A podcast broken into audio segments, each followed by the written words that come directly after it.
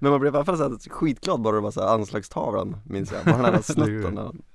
Det tror jag jag har hört någon standupare prata om så här. Satt och väntade till poppar popcorn bara för att se anslagstavlan gubben komma in och nysa och...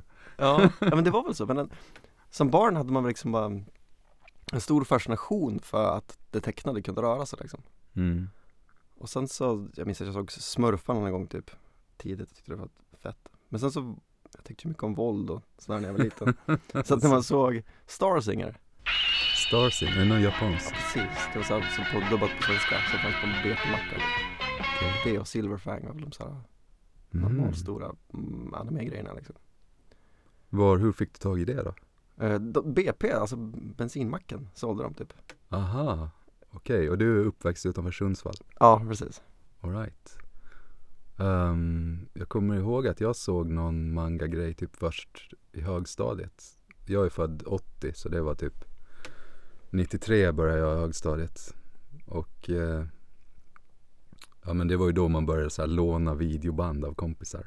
Det blev ju verkligen hård valuta. Mm.